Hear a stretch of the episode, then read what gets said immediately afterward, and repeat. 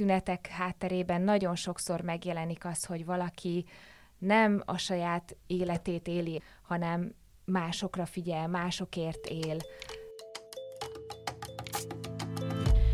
Köszöntök mindenkit, Sereg Tímel vagyok. Ez itt az NLC Szexről, párkapcsolatokról szóló podcastje, a Bárcsak tudtam volna. Sok-sok nő él együtt zavaró testi tünetekkel, amik befolyásolják a mindennapokat, ezen belül is talán a leginkább jellemző a fájdalmas menstruáció, vagy akár a menstruációs ciklushoz köthető zavarok, hormonális egyensúlytalanságok. Sós Alizzal beszélgetünk, aki hivatásszerűen foglalkozik azzal, hogy ezeket a zavaró tüneteket, betegségeket, mindazt, ami a testben diszharmóniát okoz, lelki síkon is rendbe tegye. Aliz, egyfajta belső munkában segítesz nőknek, akár abban is, hogy a babavárással kapcsolatos lelki gátakat felold. Mennyiféle tüneteket képes a női test produkálni akkor, amikor lelkileg baj lehet? Nagyon sok szeretettel köszöntöm a hallgatókat. Hát ahogy a testünk minden része, úgy a női szerveink is ugyanúgy visszatükrözhetik azt, hogyha valami nincs rendben. Tehát, hogy a testünk az nem egy tőlünk függetlenül létező valami, hanem ö, teljesen egy, egybe olvad gyakorlatilag a, a lelkünkkel, tehát, hogy uh, ami a lelkünkben zajlik, ami érzelmi síkon zajlik bennünk, az leképeződik a, a testünkben és változatos tüneteket produkálhat a testünk, akár a női területen is.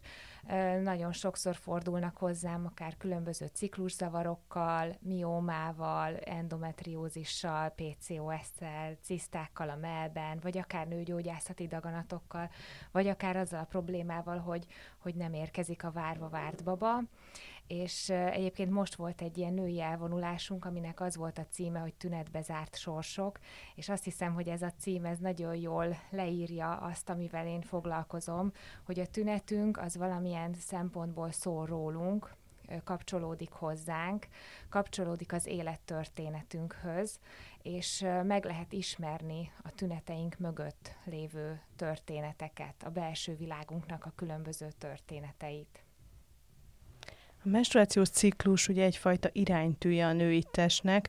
A rendszeres ciklus jelezheti azt, hogy testi-lelki harmóniában él az illető, de ha rendszertelenné válik, akkor betegségeket, diszharmóniát is mutathat. Ha százalékban kellene meghatározni, mennyire bízhatunk a ciklus jelzéseiben, akár legyen szó erősebb, fájdalmasabb vérzésről, vagy arról, hogy az ovuláció fájdalmasabb a kelleténél? Hát ugye szokták mondani, hogy az agyalapi mirigy az a karmestere a hormonháztartásunknak, és ezt a metaforát kicsit tovább gondolva, szeretek a ciklusra úgy gondolni, mint egy ilyen szimfóniára. Megvan az eleje, a közepe, a vége, felépül a ményák, a hártya, aztán van ugye egy ilyen csúcspont, az ovuláció, majd aztán a, a végén ez, hogyha nem történik ugye megtermékenyülés, beágyazódás, akkor ugye a ményák, a hártya ugye kilöködik és hogyha így gondolunk a, a ciklusunkra, gyakorlatilag akkor tud jól működni a ciklusunk, hogyha a saját dalunkat játsszuk, hogyha a saját szimfóniánkat játsszuk. Most mit jelent ez? Mert ez kicsit így most még furcsán hangozhat. Hát azt jelenti, hogy nagyon sokan élnek úgy, hogy hogy egy ilyen külső fókusszal, tehát hogy megtanulták, hogy mindig másokra figyeljenek. Mások szükségleteire, mások igényeire, másokhoz igazodjanak, másokhoz alkalmazkodjanak. Másoknak megfeleljenek, ez nagyon sokaknál ott van. Igen, igen, ez is. De mindegyik egy ilyen kívülre helyezett figyelem, egy külső fókusz. És ez ugye azzal is jár, hogy saját magunktól eltávolodunk nem magunkra figyelünk, hanem valaki másra. Kicsit olyan, mintha nem a saját dalunkat játszanánk, hanem valaki másnak a, a dalában lennénk, ilyen másodhegedűsök végül is, és hogy ö, valahogy így a felelősségvállalás is ide kapcsolódik, hogy ugye akkor tudunk a saját életünkért felelősséget vállalni, és beleállni, és úgy élni, ahogy szeretnénk, és olyan döntéseket hozni, ami belőlünk indul ki, hogyha magunkra figyelünk elsősorban, és csak másodszorban másokra, de ugye nagyon sokaknál ez a sorrend, ez felcserélődik, mert mondjuk azt tanulták meg, akár egészen korán, mondjuk gyerekkorukban, hogy hogyan hangolódjanak másokra, hogyan figyeljenek másokra, Ugye ez tipikusan jellemző mérgező családokra, tehát amikor Igen. egy kis lányt, kisfiút nagyon hamar parentizálnak ugye a szülei, és, és egy teljesen más és sokkal erőteljesebb felelősséggel kell együtt élniük már gyerekkorban. Igen, igen, és ugye ez később is folytatódik, ez az ismerős neki, és később is hajlamos lehet az illető mások másokért felelősséget vállalni, és ezért a saját életéből meg egy kicsit kiszorul.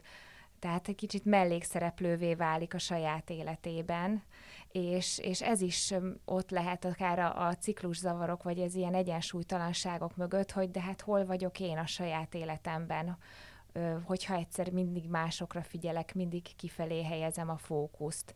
És akkor ezek akár okozhatnak petafézek cisztákat, azt mondod, vagy, vagy lehetnek kölcsönhatásban azzal, hogyha valaki hajlamosabb a cisztásodásokra, daganatosabb megbetegedésekre?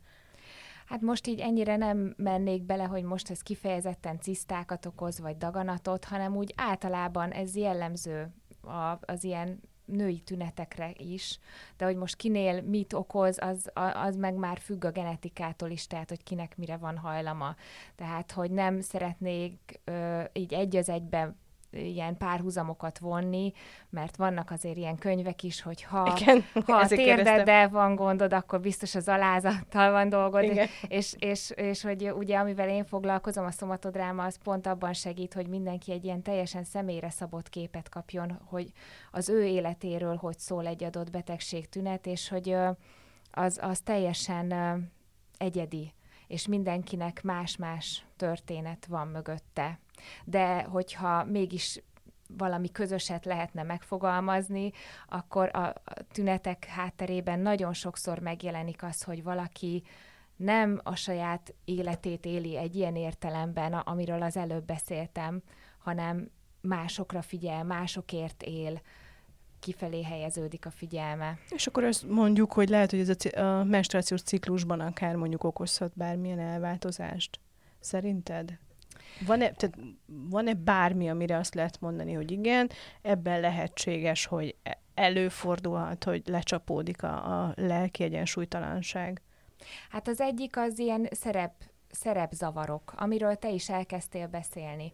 Tehát, hogyha valaki gyerekként egy felnőtt szerepbe kényszerül, mert mondjuk az egyik családtagja, például az is gyakori, hogy van egy alkoholista szülő, akár, vagy, vagy egy beteg családtag, vagy egyszerűen a szülők állandóan veszekednek.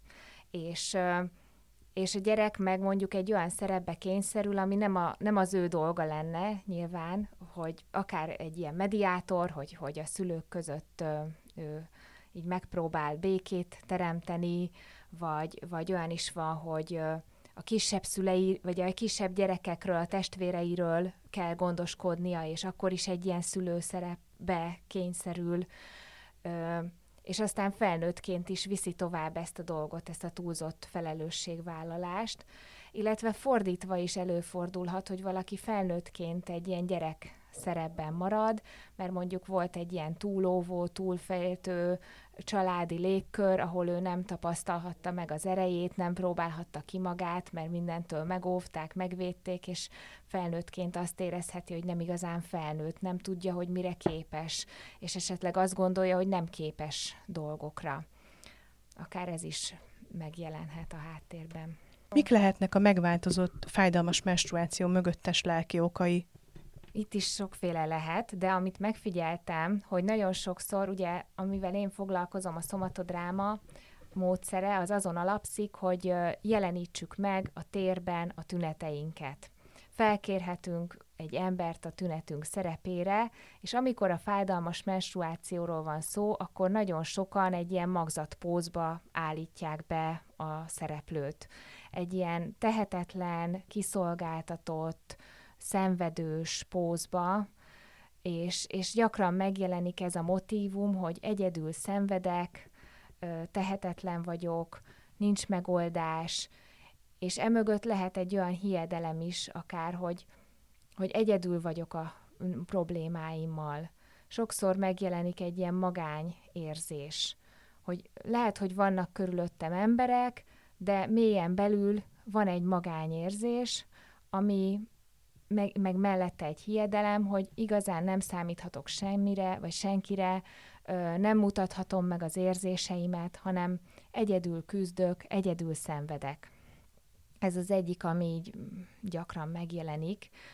És ezzel össze is függ az, hogy azt is gyakran észreveszem, akár a görcsös menstruáció, vagy bármilyen görcs, vagy ilyen izomfeszültség mögött, hogy van egy akarat, van egy elképzelés, egy vágy, amit ö, szeretnénk elérni, és, és nem sikerül. Tehát, hogy a valóság és a vágy között van egy szakadék, ami ilyen áthidalhatatlannak tűnik, és akkor is ezt a tehetetlenséget éljük meg, hogy küzdök, küzdök, erőfeszítéseket teszek, de nem sikerül valami és, és ebben is az el nem fogadás, amiről korábban beszéltünk, hogy kimarad az a lépés, hogy igen, most ez van, most ezzel kell együtt menni. Most valami, hogy ez dobta a gép, nem tudunk mindent irányítani, nem tudunk mindent befolyásolni, hanem talán van egy nálunk nagyobb erő, amit most nevezhetünk akár sorsnak is, ami ö, sokszor irányítja a dolgokat, és sokszor bármit tehetünk, a fejünk tetejére is állhatunk, akkor sem tudjuk azt és úgy elérni, amit és ahogy szeretnénk. És az ilyen görcsös fájdalmak mögött gyakran van ez a, ez a, ez a akaratnak a tovább vitele iránti törekvés, és az ezzel kapcsolatos tehetetlenségérzet, el nem fogadása a dolgoknak, és, és az ezzel kapcsolatos magány, hogy egyedül vagyok. Egyedül vagyok, nem számíthatok senkire, de még egyszer hangsúlyozom, hogy ez nem ilyen általános recept, hogy most ez mindenkire érvényes, viszont ez, ez egy ilyen saját megfigyelés, hogy ez a tehetetlen magzatpóz, vagy akár ez a tanult tehetetlenség, hogy elhittük, hogy nem vagyunk képesek dolgokra, ez, ez, ez is lehet egy-egy ilyen görcsös fájdalomnak a, hátterében. A nők testi-lelki egészségével, ugye annak egyensúlyban tartásával foglalkozol. Mik azok a legjellemzőbb tünetek, illetve problémák, amikkel hozzád fordulnak? Hát ugye azok a testi tünetek, amit a, az elején említettem, illetve mellette még, ami gyakori az, hogy nem jön a várva várt baba, és az is előfordul, hogy ennek van valamilyen fizikai oka, és az is, hogy nincs, de akár van, akár nincs, mindenképpen lehetnek olyan mögöttes lelki tényezők, amikkel érdemes lehet foglalkozni, és például a meddőség hátterében is gyakran találunk ilyen szerepzavarokat, hogy valaki például a, megtanulta, hogy hogyan legyen a szülője a saját anyjának, tehát hogyan vállaljon felelősséget az anyjáért, mert gyerekként folyamatosan készenlétbe kellett lennie, segíteni, támogatni, tehát egy felnőtt szerepet vett fel, és, és akkor esetleg a saját felnőtt életében már nincs helye a saját gyereknek, mert már van gyereke, idézőjelbe, csak éppen a saját szülője tölti be azt a szerepet, amit a gyerekének kellene betöltenie. És, és az is gyakori, amit szintén az előbb elkezdtem mondani, hogy, hogy ugye ahhoz, hogy valaki gyereket vállaljon, ahhoz sokszor az, az is kell, hogy azt érezze, hogy ő már felnőtt, hogy képes dolgokra, képes gondoskodni saját magáról, meg képes gondoskodni egy, egy másik emberről, és hogyha valaki egy gyerekszerepben ragadt, akkor lehet, hogy ebben bizonytalan és tudat alatt akár félhet ettől a felelősségtől, bármennyire is vágyik rá tudatosan. Aztán párkapcsolati témák, hogy valaki folyton ugyanolyan rossz párkapcsolatokban találja magát, vagy éppen nem talál párt, Örökölhetjük is a fájdalmat? Úgy értem, hogy lehetséges-e az, hogy a családban korábban valakinek, nagymamának, édesanyjának ö, hasonló női problémái voltak, akár a saját testével, akár a hormonzavarral, és ugyanazok a lelki okok álltak mondjuk a mögött, mint ami az illetőnek, aki most fordul esetleg hozzád. Ugye sok uh-huh. szó esik most a transgenerációs mhm. örökségről, ezért is kérdezem, hogy szerinted mennyire lehet ezt örökölni?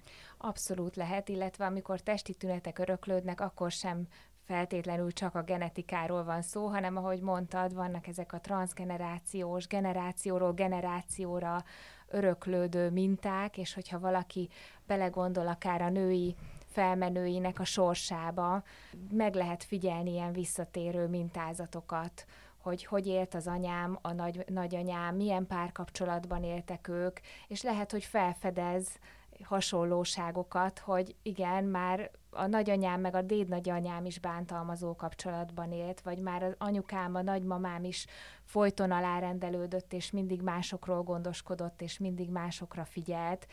És ugye ezt, ezt visszük tovább, egészen addig, amíg valaki el nem kezd vele foglalkozni, akár ilyen önismereti szinten, hogy jó-jó, ez az ismerős, ez a minta, de hogy nem feltétlenül kell ezt tovább örökíteni, hanem lehet ezzel foglalkozni a mögöttes ö, mozgatórugókkal, ugye ez az önismereti rész, hogy, hogy miért viselkedek így, mit hittem el magamról, milyen érzések vannak bennem, és nagyon sokan ö, sokakat az motivál egyébként az önismereti munkában, hogy észreveszik magukon, hogy jé, ugyanúgy viselkedem a gyerekeimmel, mint velem az anyám, és már nekem se volt jó, és ezt nem szeretném továbbadni, de nem tudom, hogy hogy ne adjam tovább, mert ugye az egyik gyakori dolog az azonosulás, hogy valaki automatikusan azt, azt viszi tovább, amit kapott, és a másik az meg az ellenazonosulás, amikor valaki mindent elkövet azért, hogy, hogy másképp csinálja.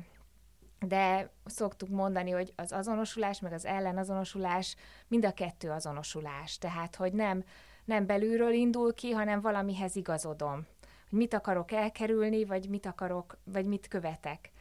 És ezért fontos az önismeret, hogy megtaláljuk a saját értékeinket, a saját értékrendünket, ami már nem egy igazodás, akár a női felmenőkhöz, hanem ami tényleg a miénk, és, és hogy hogyan tudjuk akár ezt a generációról generációra öröklődő mintát meghaladni, hogy már ne örökítsük tovább. Sokaknál ugye az ösztrogén dominancia jelei is megmutatkozhatnak, szédülések, fejfájás, allergiák tüneteként. Az ösztrogén és a progeszteron hormonok aránya szerinted rávilágíthat akár a stressz problémájára? Hát igen, minden betegség mögött persze lehetnek tehát hogy beszélhetünk így általánosságban stresszről, de ez ilyen nagyon általános. Ugye sokszor az orvosok azt mondják, hogy kerülje a stresszt, de hogy mi az a stressz, hogy, hogy mit jelent ez, ugye ezt érdemes kibontani, hogy kinek mi a stressz, hogy mi az a belső feszültség, mi az a belső konfliktus, aminek konkrétan közelelt a tünetekhez. És hogyha már hormonális egyensúlytalanságról beszélünk, akkor érdemes akár abba belegondolni, hogy mi az az életünkben, ami aminek az egyensúlya felborult. Tehát, hogy mi az, amiből túl sok van, és mi az, amiből túl kevés. És miből lehet túl sok, például túl sok önkritika, túl sok bántás, túl sok ö, konfliktus, túl sok ö, ö, megoldhatatlannak tűnő nehézség, túl sok teher, felelősség, stb miből lehet túl kevés? Hát például az önszeretetből, az önmagunkra való odafigyelésből, az önmagunkról való szeretetteli gondoskodásból. És hát nyilván ezeket a dolgokat is, hogy önmagunkhoz hogy viszonyulunk, azt is uh, otthonról hozzuk, ahogy a szülők bántak velünk. És nagyon sokaknál például uh, azt találjuk, hogy például volt egy nagyon domináns szülő, aki leuralta a gyerekét. Tehát mindent meg akart mondani, hogy, hogy mi a jó, mindent jobban akart tudni, mint ő. És aki mondjuk egy ilyen közegben nevelkedett, akkor később is megtalálhatja ennek a domináns szülőnek a megfelelőit az élete különböző területein, lehet, hogy egy kollégája képében, vagy a főnöke képében, de hogy újra játszhatja ezeket az aláfölé rendeltségi játszmákat. És ebből mi a kiút? Hát, hogy felismerjük, hogy nem csak ez létezik mert aki ezekben a helyzetekben találja magát, annak van egy olyan meggyőződése, hogy ő vagy felül van, vagy alul. És, és ez egy játszma helyzet, és ezek ugye játszma szerepek. És, és mondjuk az ő világában fel sem merül az egyenrangúságnak az esélye, mert ezt nem tapasztalta meg, hanem azt tapasztalta meg, hogy vagy felülkerekedik, vagy alul marad és akkor nyilván erre mindenki máshogy reagál, vagy akár helyzetfüggően másképp reagál, lehet, hogy bizonyos helyzetekben ő lesz ilyen domináns, vagy akár erőszakos, más helyzetekben meg ő lesz az alárendelődő fél, és, és ezek a helyzetek vált, váltogatják egymást az életében.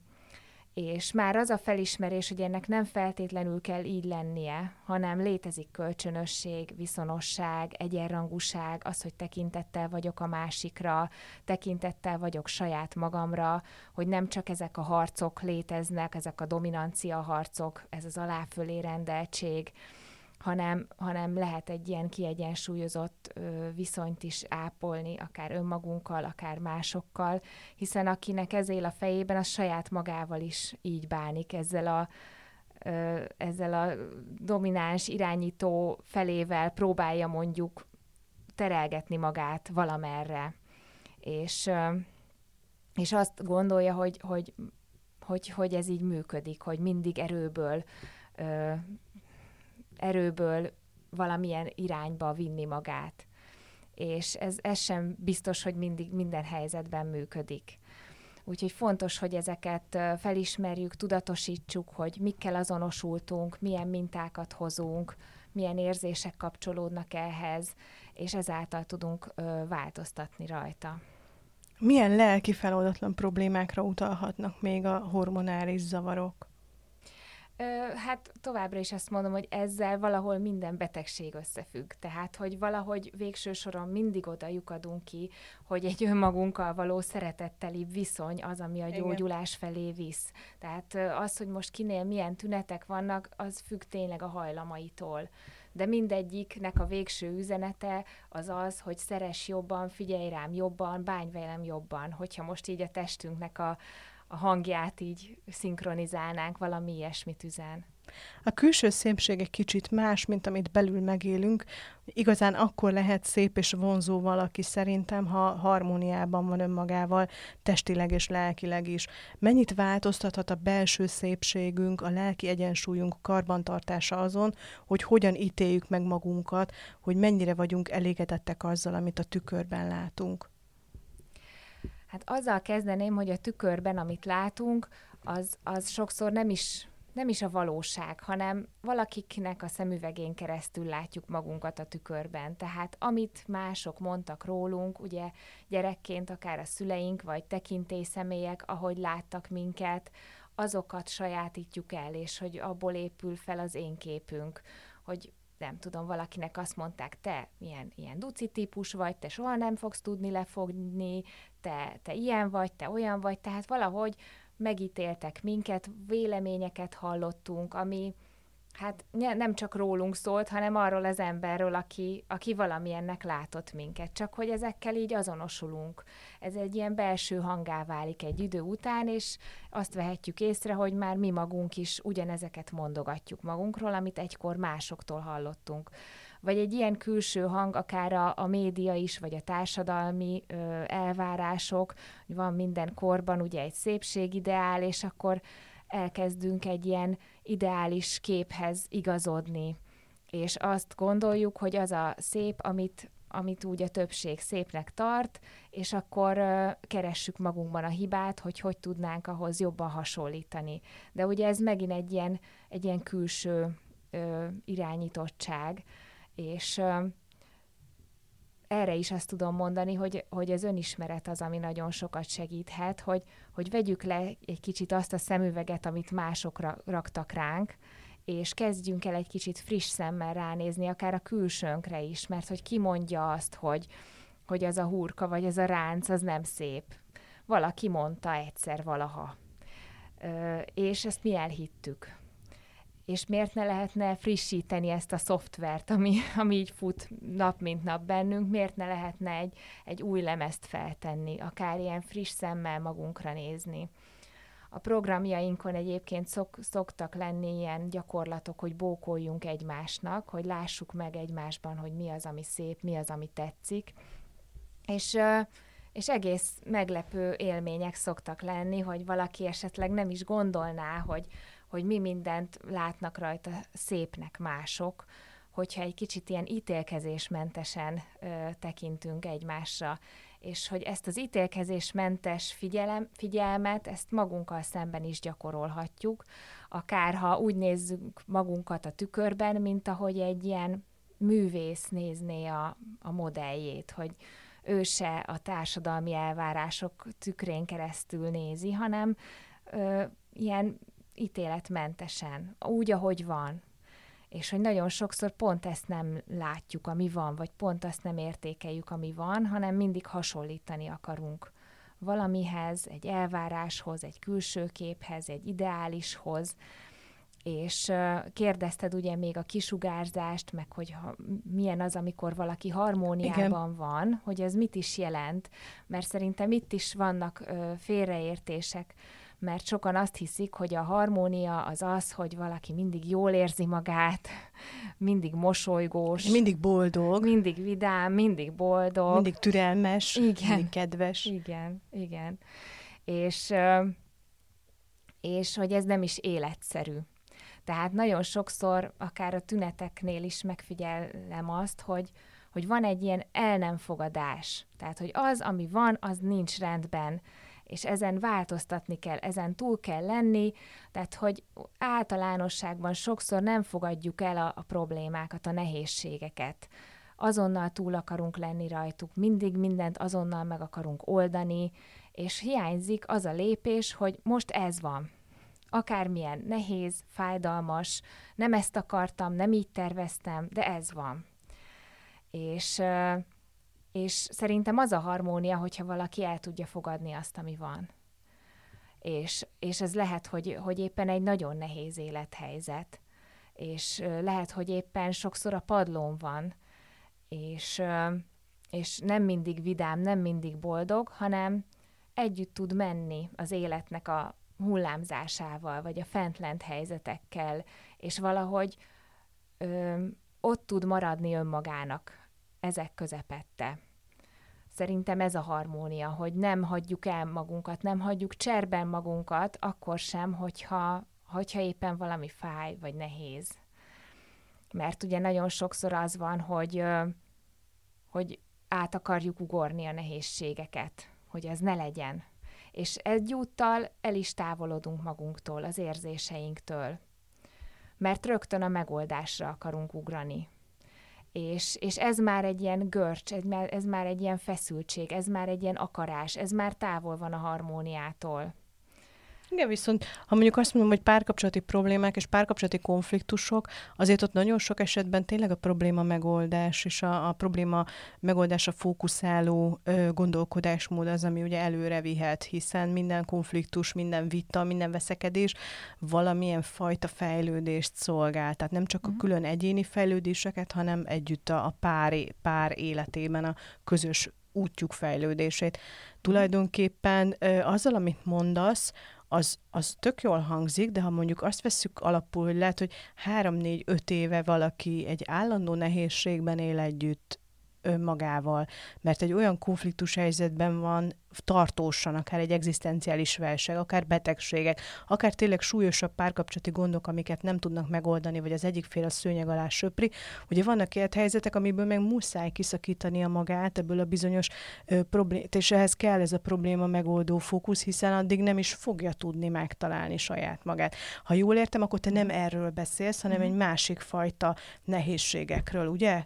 Nyilván, igen, ez, ez amit te mondasz, hogy elhúzódó problémák, vagy benne ragadni egy problémába, tehát nem erről beszélek, meg nem is a, nyilván szükség van a megoldásra is, tehát nem a megoldás ellen beszélek, hanem hogy a megoldás mellett, vagy a megoldás a törekvés mellett ö, fogadjuk el azt a helyzetet is, ami most van. Tehát ne tagadjuk. Ne tagadjuk, hogy ez nincs, hogy ez ne legyen, nem fogadjuk el, hogy igen, most ez van, és igen, törekszünk a, a megoldás felé, de hogy ne csak ez legyen. Tehát és legyen egy elfogadás abban a helyzetben, hogy igen, Igen, most elfogadom, ez van, most éppen ezzel kell együtt élnem. Igen. Ha mondjuk egy tartós állandó konfliktusban élünk, akkor biztos, hogy előbb-utóbb testi megbetegedések Igen. lesznek, hiszen ez egy nagyon erős belső stressz, ahogy beszéltük a beszélgetésünk elején.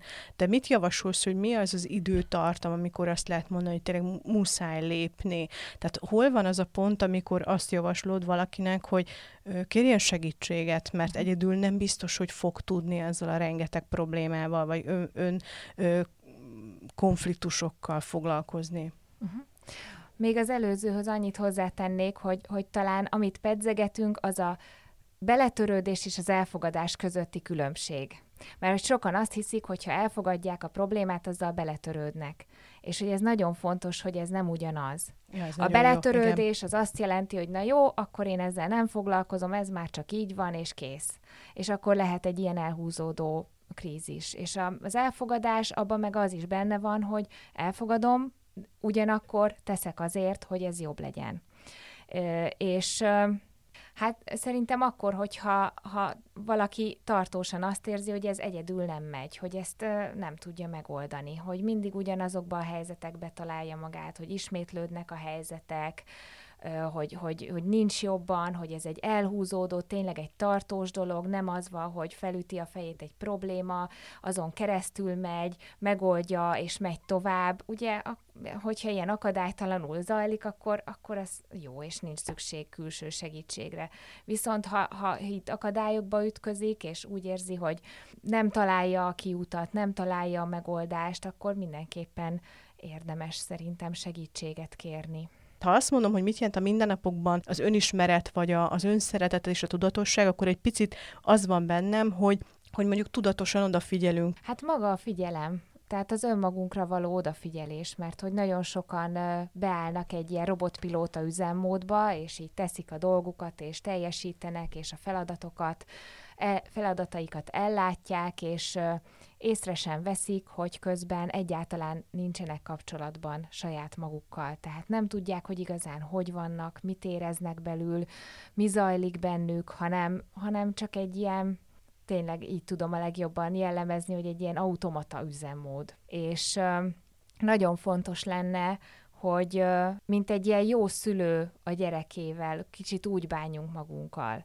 Tehát akár amikor egy gyereknek valami baja van, sír, vagy fáj valami, ugye, akkor egy jó szülő oda megy és megkérdezi, hogy mi, mi fáj, mi a baj, mi az, ami foglalkoztat, és hogy nagyon sokszor magunktól nem kérdezzük meg, hogy most mi a baj, mi fáj, vagy akár hogyha csak a testünkre figyelünk, hiszen ahogy a beszélgetésben többször is elhangzott, ugye a testünk visszajelzi a lelki állapotunkat, megjelennek a testünkben az érzéseink.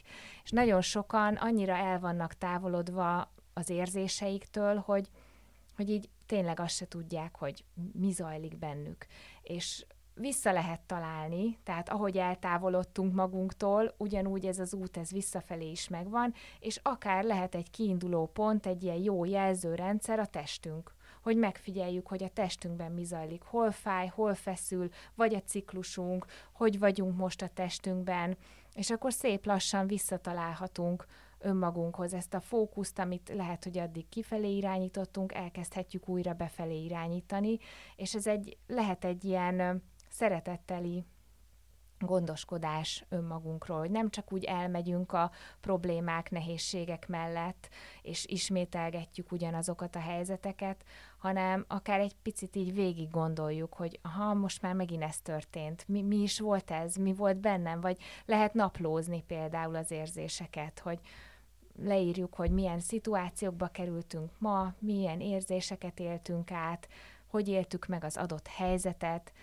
és ezeken a gyakorlatokon keresztül visszatalálhatunk önmagunkhoz, az erőnkhöz. Az önismeret kiemelten fontos a párkapcsolatok szempontjából, és így már a társkeresésnél is nagy szerepet kaphat, hiszen ugye aki nem ismeri annyira saját magát, nincs tisztában a saját szükségleteivel, vágyaival, ugye nehezebben tud ö, kapcsolódni valakihez, bár ezt a kapcsolódás szót nem annyira szeretem, de hogy, hogy nehezebben fogja tudni kezelni akár, vagy elfogadni a másikat olyannak, amilyen, tehát túl sok elvárással indulhat neki egy kapcsolatnak.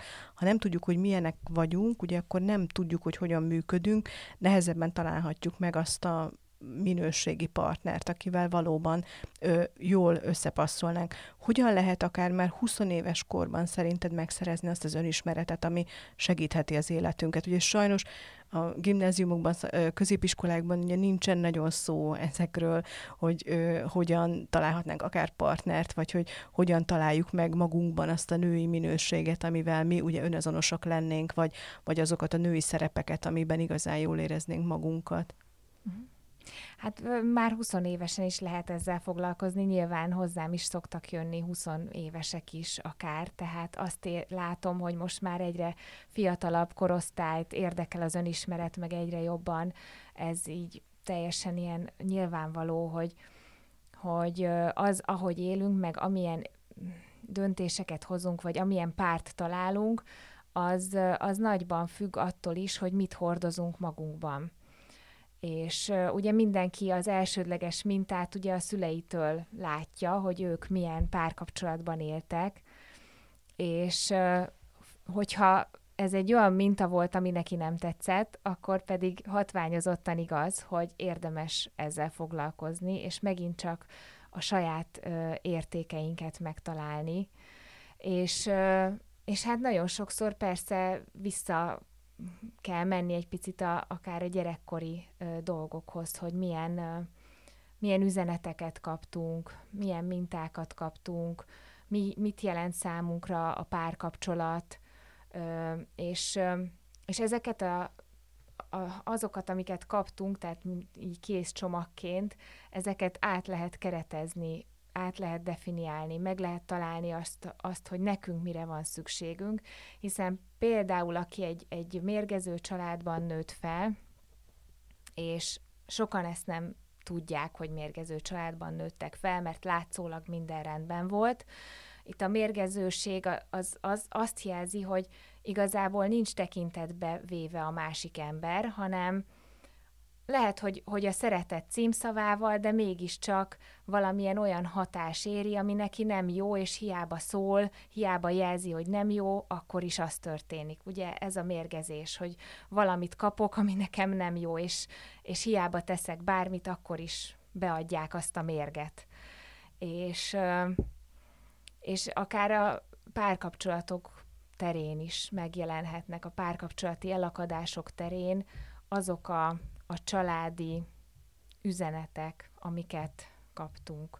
És az önismerettel meg fel lehet ezeket térképezni, hogy mit hittem el, mit láttam, milyen, mit jelentett a nőiség, akár anyukámtól mit láttam számára, mit jelentett nőnek lenni, hogy volt ő jelen a párkapcsolatában, ebből én mit tanultam, és, és, és ezeket így újra lehet tanulni, és minél fiatalabb korban kezd valaki bele, annál jobb, mert annál kevésbé vannak így megmerevedve ezek a minták, vagy, vagy annál könnyebb átdefiniálni azokat az üzeneteket, amiket kaptunk, vagy annál könnyebb egy, egy tanulsággá fordítani, hiszen attól, hogy valamit kaptunk, nem, nem kell feltétlenül azt továbbvinnünk, hanem lehet, hogy pont a hiányainkon keresztül tanuljuk meg azt, hogy mire van szükségünk. Ugye ezzel kezdted, hogy sokszor azt se tudjuk, hogy mit, mire vágyunk, hogy mire van szükségünk,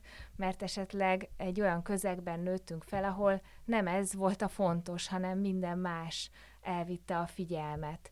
Mit gondolsz, hogyan és mennyi időt kellene a lelkünk ápolásával töltenünk? Hát egyrészt szerintem minden nap, tehát hogy ez olyan, mint a zuhanyzás, meg a fogmosás, hogy, hogy egyszerűen legyünk tudatában annak, hogy nem csak egy test vagyunk, hanem van, van egy lelkünk is, amelyik ebben a testben lakik, nem csak arról szól az élet, hogy feladatokat teljesítünk, hanem nekünk is vannak igényeink, szükségleteink, érzéseink, talán a, a, az érzéseknek a megengedése, ami még fontos lehet, mert hogy azt is észreveszem, hogy sokan sokan nem engedik, hogy érezzenek, vagy, vagy kicsit így felvettek egy ilyen keménységet, ami, ami megvédi őket egy csomó mindentől, ugyanakkor akár a, kapcsolódás, tehát a kapcsolódástól is megvédi őket, nem csak a rossztól, hanem a jótól is. És hogy visszatalálni az érzéseinkhez. Ö, és ezt lehet minden nap mind, ahogy egy gyerekről is minden nap gondoskodik az anyukája, nekünk is arra van szükségünk, hogy minden nap megadjuk magunknak azt a szeretetteli odafigyelést, amire mindenkinek szüksége van. Egyrészt, másrészt meg, hogyha úgy érezzük, hogy vannak olyan ö, helyzetek, vagy akár tünetek az életünkben, vagy életvezetési tünetek, akár párkapcsolati problémák, vagy visszatérő nehézségek, akkor meg, akkor meg merjünk segítséget kérni. Ez is az öngondoskodásnak e- egy része, hogy nem mindent tudunk egyedül megoldani. Nem elég az önreflexió mindig, nem elég az önmagunkra való odafigyelés, mert van ugye a háttérben egy csomó olyan önismereti mozgatórugó, amire nincs rálátásunk. Ugye pont azért tudják befolyásolni az életünket, mert nem tudunk róluk, és ilyenkor meg nagyon is fontos, hogy legyen egy külső szakember, aki segít eligazodni a belső világunkban, és megtalálni azokat a mozgató rugókat, amik a problémáink mögött állnak, és ez nagyon sokszor nem megy egyedül. Ez itt az NLC Szexről, párkapcsolatokról szóló podcastje, a Bárcsak tudtam volna.